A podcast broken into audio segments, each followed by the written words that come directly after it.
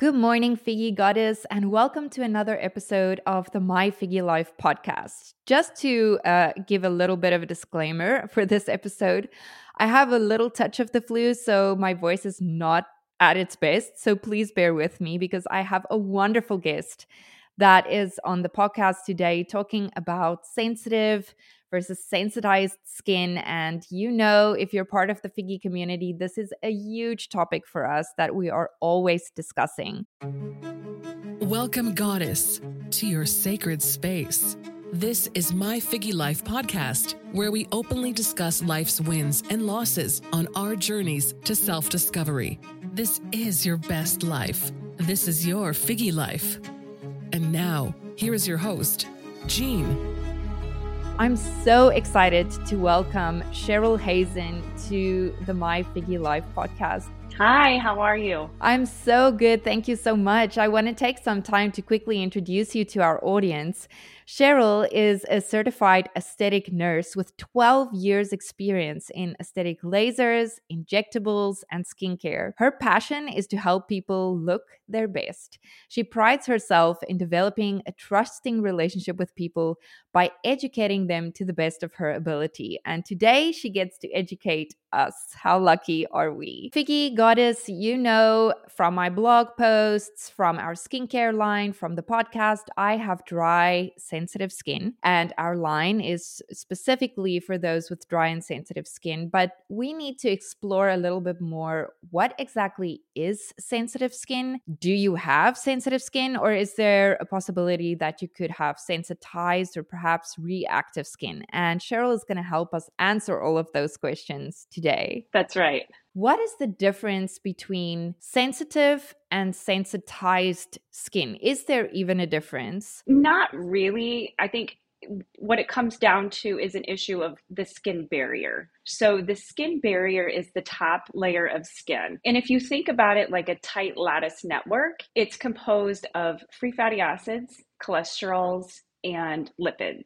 It allows some of our skincare products to sink down to where they need to be, but it doesn't allow them to sink down farther than where they're not supposed to go. Because if they sink down farther than where they're intended to go, then it causes things like irritation. The skin barrier, because it's composed of three different things, it's easy sometimes for the, that ratio to get off which then allows that lattice of our skin barrier to open up. And so that's where we get the term sensitive from is that the barrier is, is easily compromised. And so we get things easy like irritation or sensitized skin where we feel like we can't use any other products, but maybe a cleanser and a moisturizer because we just don't tolerate anything else. I have such a frustration in terms of this. I feel like, especially in the recent couple of years, we hear a lot of people say, "Oh, I have sensitive skin," yeah. or uh, and it feels uh, like it's almost the the go-to diagnosis, yeah. your self-diagnosis for your skin. Yeah. So when people like me that really do have very sensitive skin end up at our facialists or our estheticians or even our dermatologists, it's almost like I I have to try and convince them that I have sensitive skin which is why I'm so big on educating our community on what that really is and what it looks like.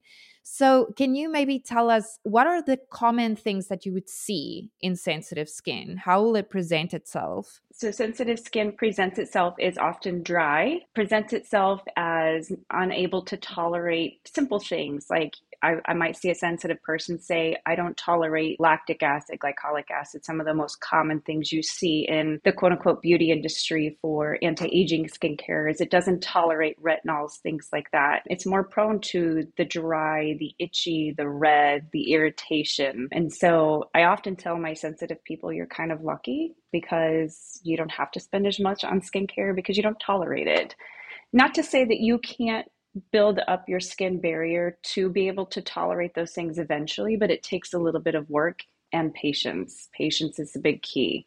I think because we live in such instant gratification society nowadays, people use it for a week and they think, okay, my skin should be better. And that's just not the case. Yeah. I'm so glad you said that because I actually we just did a podcast last week on exactly that. You know, you have to give your skincare time. It's a journey. Yes. It's not a marathon. it's it's like I use the gym a lot as a reference. You know, let's say somebody wants to lose five pounds. You can't go into the gym for a week and expect to lose five pounds in a week. It doesn't work like that and it's not healthy. And oftentimes you see the people who binge, whether it be fitness or skincare, you often see them rebound in the opposite direction, right? They might get their skin looking great great within a week and then a month later you think well gosh your skin looked great a week ago but now it looks terrible because it's not sustainable. And so you're right skincare is absolutely a journey and i think the easiest thing is to start small so to speak where we start with just the basics a cleanser a moisturizer and sunscreen and over time we work up as our skin tolerates. And as as we continue to work up what we have to remember too is that everybody's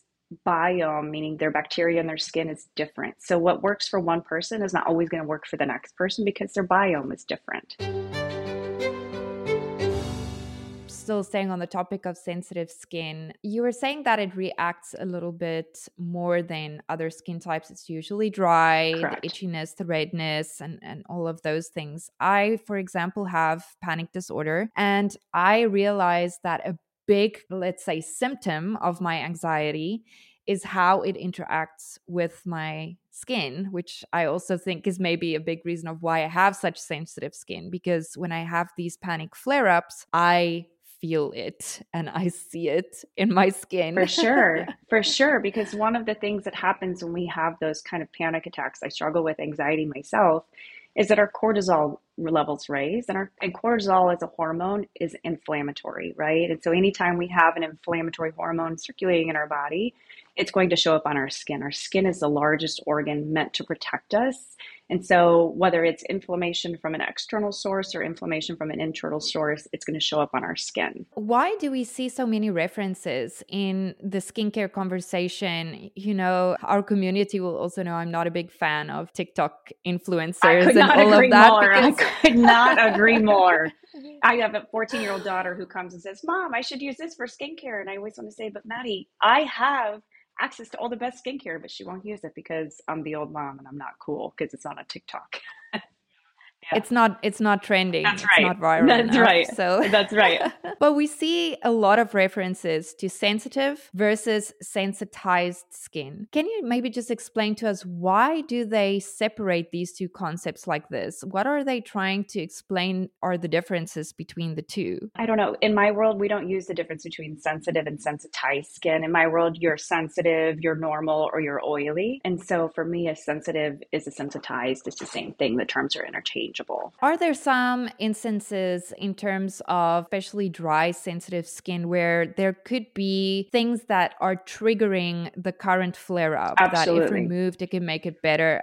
What are these things that we can look out for? It's hard because then it also depends on if there's disease underlying disease process like rosacea or eczema, things like that. It's interesting. Um, I've been doing a lot of research actually on skincare lately, and what they're finding is any kind of inflammation is going to predispose your skin to basically opening up that barrier a little bit more.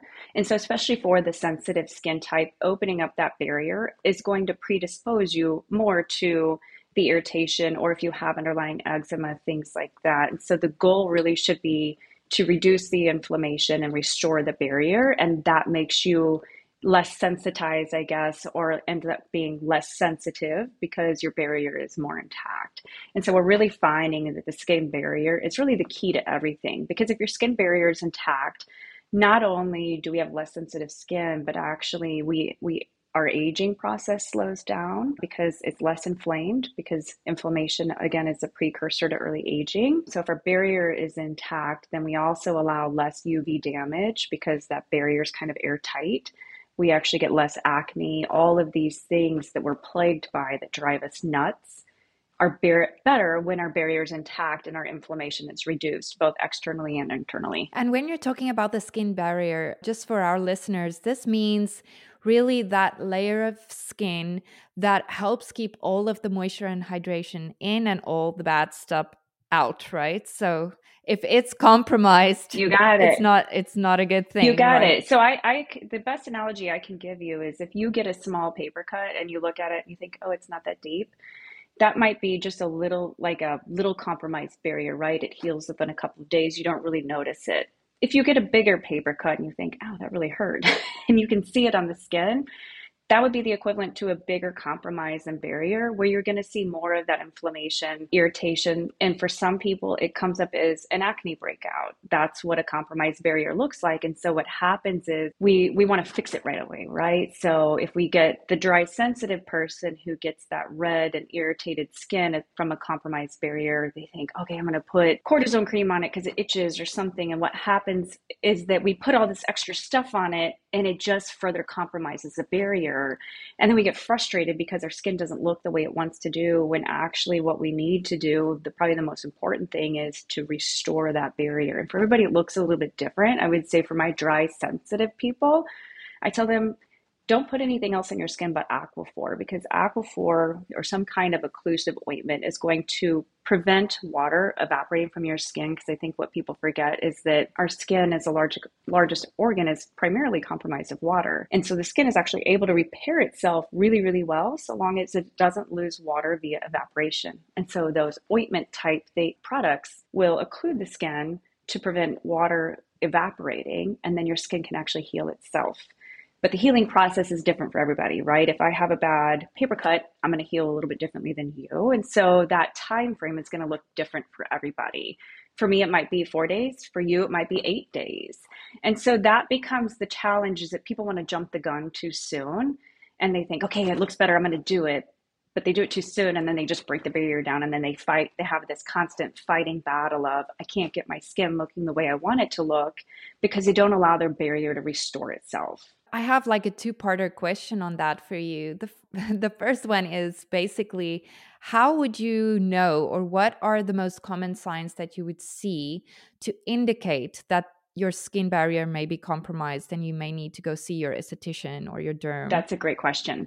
So if you are typically using some kind of anti-aging product at all, vitamin C, you know, anything. And I always include retinol. Yes, retinol, glycolic acid, lactic acid. And you have to be really conscientious about reading the back of the labels on these skincare products because even if you buy them over the counter, they'll sneak those ingredients in there, which can compromise your barrier, right? And so the first sign that I tell people to look for is slight burning upon application. If it's burning, that's a sign that that product is penetrating deeper than what it's intended to go and so you're feeling that burning, and that's telling you your skin is giving you a clue it's penetrating too deep. I don't like this. And so your first move after that should be to wash it off the skin and to only apply a moisturizer. And if you now have seen that you do have a compromised skin barrier, you told us that you can use products like Aquaphor and stick with that and just apply that. I know that many of our listeners will then automatically ask you, but this is such an occlusive product. is. Isn't it going to make my acne break out? Worse? Right, so- right. That's a great. I get that all the time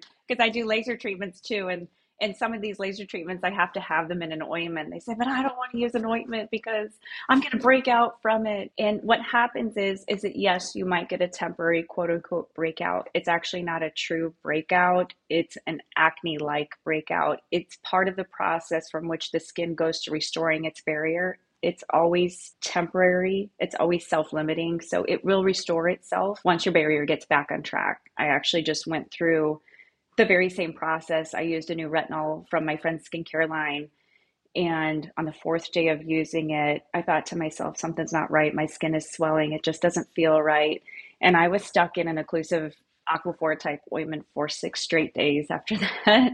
you know, and I walk in to see my patients and I said, Hey, sorry, I'm a little greasy today. My barrier is completely wiped.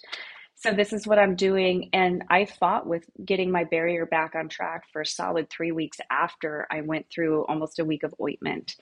But sometimes it'll take that long to get your barrier back on track. And what happened is, is that I, I knew after six days that my barrier was better because I could tolerate a moisturizer without it burning. So I, was, I thought to myself, okay, I know I'm better ish. All I did at that point was cleansed, used my moisturizer and sunscreen, and then for three weeks i would have these random kind of red they looked like pimples they weren't really pimples that kept breaking out probably within the last week it finally stopped doing that. My skin is like, okay, we're back on track. It can take a solid month though to get your barrier back to where it needs to be. And now this week I've started adding in what I'm typically used to my vitamin C, my low dose retinol at night, things like that. But it took a solid month. I think this is why I feel so strongly about the social media skincare conversation yeah. because, especially if you have sensitive skin, yeah. you have to be so careful yep what you use on your skin and how you use it because it really is sometimes an excruciating journey. It very much to is. get yourself back. Yeah. And I think what we also don't understand and what's not broadcast on social media because it's not a very glamorous topic is is the idea that we all have bacteria in our skin. They're supposed to be there. They're good and everybody's biome, so to speak, or bacteria on their skin is a little bit different person to person. And these bacteria are good in that they create a good living environment for your skin to help maintain its barrier. They actually secrete their own antioxidants and things like that. But because my biome is different from somebody else's, I might tolerate a product well. And then if I recommend it to my friend who has a different biome, they may not tolerate it well. And so that's why I'm very passionate about telling people hey, we need to start small you know you start with a, a, cleanser and a moisturizer and once you get settled on that for six to eight weeks then we can add in an anti-aging product where we feel like we're targeting an issue. Maybe it's pigment, maybe it's redness or something like that. And we have to go slow because again, we have to make sure that it's going to work within your biome because if it starts to cause irritation, clearly it's not working with your skin. It speaks to how we are as a society at the moment. We're in a very much a cycle of we want things now. Absolutely. we want it immediately. Absolutely. And we do this with our skincare as well. And unfortunately, what that translates to is, oh, this is not working for me. I'm just going to try something new yep. when you've barely had the product for a month. And that makes it even messier. Absolutely. Because, no. Absolutely. I was guilty of that before I got into this industry. I mean, I probably had no less than 15 different over the counter yeah, cosmetics underneath my cabinet, just I would use it for a week and I'm like, this isn't working. I had no idea that any of, you know, any of this information existed or that, that it was a real thing.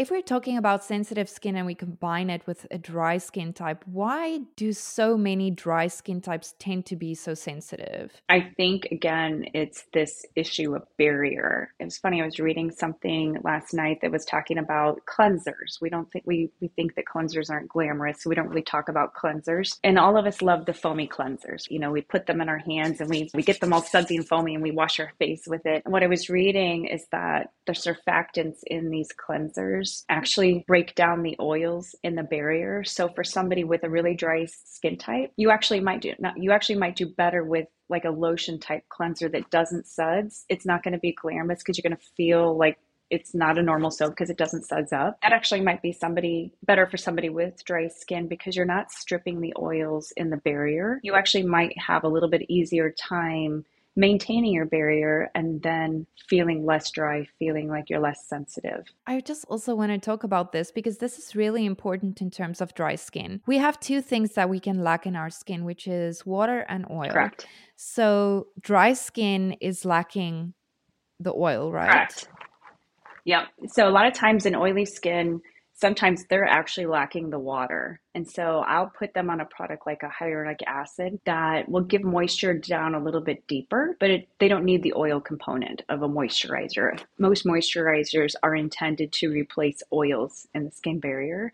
And so for like my oily people, obviously they don't need a moisturizer that has oil in it because they already create enough oil themselves. But for dry people, they tend to lack the oil component, which is why they need a moisturizer. When we talk about skin, we always think our first thing that we go to obviously is skincare, but so much more goes into having good skin and looking after your sensitive skin than just the skincare. Of course, you need to absolutely please use the correct skincare, yes. but it's all internal. There's a lot that goes on. Yeah. I mean, our lives are so rushed. Mm-hmm. We don't live in, many of us don't live in environments where we have great clean air Yep. It's filled with pollution. There's just so much that goes into that. Yep. Do you have any tips for us on how to create good daily habits to ensure we do the best we can? So, obviously, drinking water is number one. And I will tell you, I am not always great about it. We do the best we can. And then obviously anything we put in our bodies, because good skin has to come both internally and externally, right? So internally from the things that we consume, food, liquids, things like that. And then obviously external would be our skincare. One of the physicians that I used to work for would always say everything in, in moderation, including moderation. I think the more we can do to make better food choices, obviously the better our skin is going to be. But obviously it's not always, it, you can't always make the perfect choice, right? Life gets in the way, work, kids, just life in general gets busy. So we make the best choices we can when we can make them. And then obviously skincare goes into it. The other thing I would think I would say would be manage stress management. I can't tell you how many times I see patients in the clinic and they're either having an acne breakout or they're having a flare up of their eczema or something and you know, we're kind of going through what does your skincare regimen look like? What are you consuming from a dietary perspective? And then we get into has anything changed in your life? Is there a new stressful event? Um, and that's often almost always the case. And so I will be the first to tell you that I myself am terrible at stress management. but it may yeah, it may it it really does make a difference I think, you know, even if you have a stressful life event, to do your best at trying to manage that stress because inevitably it almost always shows up on your skin in some way, shape, or form. And so that becomes another big component to the skin as well. Because again, it's our it's our biggest organ in our body. It's the first line of defense we have. And so you'll almost always see things there. I've also realized that one of the big things I, I would say one of my biggest triggers when I know I'm probably gonna have some kind of anxiety event soon is when I start sleeping really badly. I, I yep. always see it in my sleeping pattern first. And man, does that show up in your skin. Yep. it sure does. It sure does. It's easy to look like 10 years older. Mm-hmm. when you get absolutely well absolutely you think about somebody who you know has a, a, a, loss of family member or life or a big job change or a divorce or something like that. And you see that person six months later and you think gosh they've aged a lot because that stress if you don't manage it well it shows up in your skin. It shows up in the way we age. And so that's why i tell people make stress management becomes a really big thing. And and some a lot of times it takes trial and error in terms of finding what works for you to manage your stress. You're listening to the My FIGGI Life podcast. I have one last question for you. I think this is probably the golden question when it comes to all types of skin, but especially with sensitive skin. We see, I don't know why, but it's it's super hot topic in the skincare industry now, and that's exfoliation. You're exfoliating yeah. too much yes. or too little. You shouldn't be using this one. You should be using that one if you have really sensitive skin, should you be exfoliating? No, absolutely not. And you have to remember there are different types of, of, of exfoliation. There's mechanical exfoliation, there's also chemical exfoliation. So, mechanical exfoliation would be like your scrubbing cleansers, which, as a caveat, I will tell you, I despise those the most. They actually make little microscopic tears in your skin. And so, for somebody who is sensitive, it's probably the worst thing you can do for your skin. These are the products that have the little tiny balls. The little tiny, yes. That you can the little micro feel beads. on your skin. Yes. Yeah, okay. They're terrible, especially for the sensitive skin type. They're awful. The other way we exfoliate is using Clarisonic or even a washcloth to wash our skin with. Or believe it or not, even taking the towel when we get out of the shower and rubbing our face. That's also a form of mechanical exfoliation. And so, anytime you're doing that, obviously the goal of exfoliation is to rid the, rid the skin of dead skin cells. I would say for sensitive skin type, you just don't have that buildup because you're sensitive anyway, and because you're lacking oil, you're not you you shed those pretty easy, so you don't really need to get rid of that. Like they just kind of come off. You don't really need to like mechanically exfoliate them. And the more you do that, the more microscopic tears you're going to make in your skin, which is going to further sensitize you. The other way we make, we chemically exfoliate would be with something like a retinol or a higher percentage salicylic acid. Those are chemical exfoliants. They are intended to turn the skin over. So let's say a normal skin cell cycle is 28 days. Something like retinol salicylic acid is going to speed up that skin turnover. And for the sensitive skin type, you don't need that because you're already dry the way it is, and those products are going to further deplete the oil in your skin. You just don't need them. So we have to remember that exfoliation comes in two different forms. And so we, as a sensitive skin type, we really have to be sure to minimize those because they're, again, they're going to strip the barrier, strip the oil, and then it's going to make your sensitive skin worse. Yeah. If you're very, very sensitive, the best thing you can do would be to use like a lotion cleanser. Use your fingertips, only your fingertips, pat dry, because that's the least amount of, of exfoliation. Then that becomes the issue of do I double cleanse? If you wear makeup, I would say yes, because the first cleanse is to get rid of your makeup. Second cleanse is to actually clean the skin. And then after that, it just is kind of trial and error with a moisturizer in terms of how dry are you is your barrier compromised i would say if you're you tend to be pretty dry anything that has fragrance in it anything that has anti-aging as a moisturizer you probably need to steer clear of for a while. And then sunscreen is always i always preach sunscreen obviously because we need to prevent aging. And probably the best sunscreen for a sensitive skin type is going to be a physical sunscreen. And i think that's the other key that sensitive skin types people will miss. So a physical sunscreen only has titanium dioxide and zinc oxide in it. And as physical sunscreen, that means that we put the sunscreen on and it literally sits on top of our skin to block the sun rays. If we use a chemical sunscreen where it has like the oxybenzoate and all like those O words in it, that means that sunscreen has to sink down into our skin, cause a chemical reaction in order to block the sun rays. And that chemical reaction that happens underneath the skin in order to block the rays is also going to further irritate your skin if your barrier is compromised. So if you're going to wear sunscreen, I often recommend a physical sunscreen. The problem with those is they tend to be a little bit thicker. So if you use a non and you tend one, to look like a ghost. Yes, that's everybody's like, I don't want to use it. I look like a ghost. And so I think the great thing is a lot of these skincare companies are making them tinted now. You just have to really watch your product labels. Like I was in Sephora with my daughter yesterday because she talked me into going and you know she wants to look at one and i look at the back of it because it's got a shimmer in it and it's a chemical sunscreen which for her teenage skin is probably fine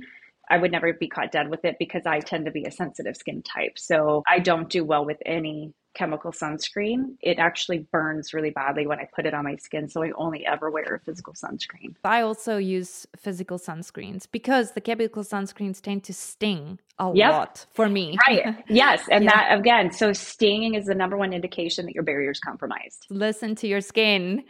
Listen to your and skin yeah, please you. do not use Dr. Google. See a, no. a esthetician uh, or a dermatologist. That's right. That's right. So I always believe, or I always feel like my relationship with my derm and with my esthetician is a lot like a relationship with a therapist. You really have to have a good relationship with them to see that you're having the same goals, you have the same idea of where you want your skin to go. So, Absolutely. if our listeners are looking for an esthetician, what should they be looking for? What kind of questions should they be asking? I think it comes down to the interview of that person. What kind of schooling did you go to? Do you consume advanced education on your own? You know, I think the good ones are always going to be wanting to further their education so they can help their clients more. And so, for an esthetician, I would say, where did you get trained? Should be your number one question because the good ones are going to come from good training. And then also, what's your experience? Have you worked with skincare companies? do the skincare companies you've worked with offer you because a lot of them will offer you education and training they're all very good about offering those and so for me what i've noticed in my the estheticians I've visited is that they are always consuming education. They always want to learn to make better choices for their clients. Find one who's passionate about skincare and always continuing to learn. How would we know what is a good education though? Is it just seeing if it they have a qualification with an accredited institution yep. or how yep. would you check that? Okay. Yeah, just say, you know, can I see your credentials?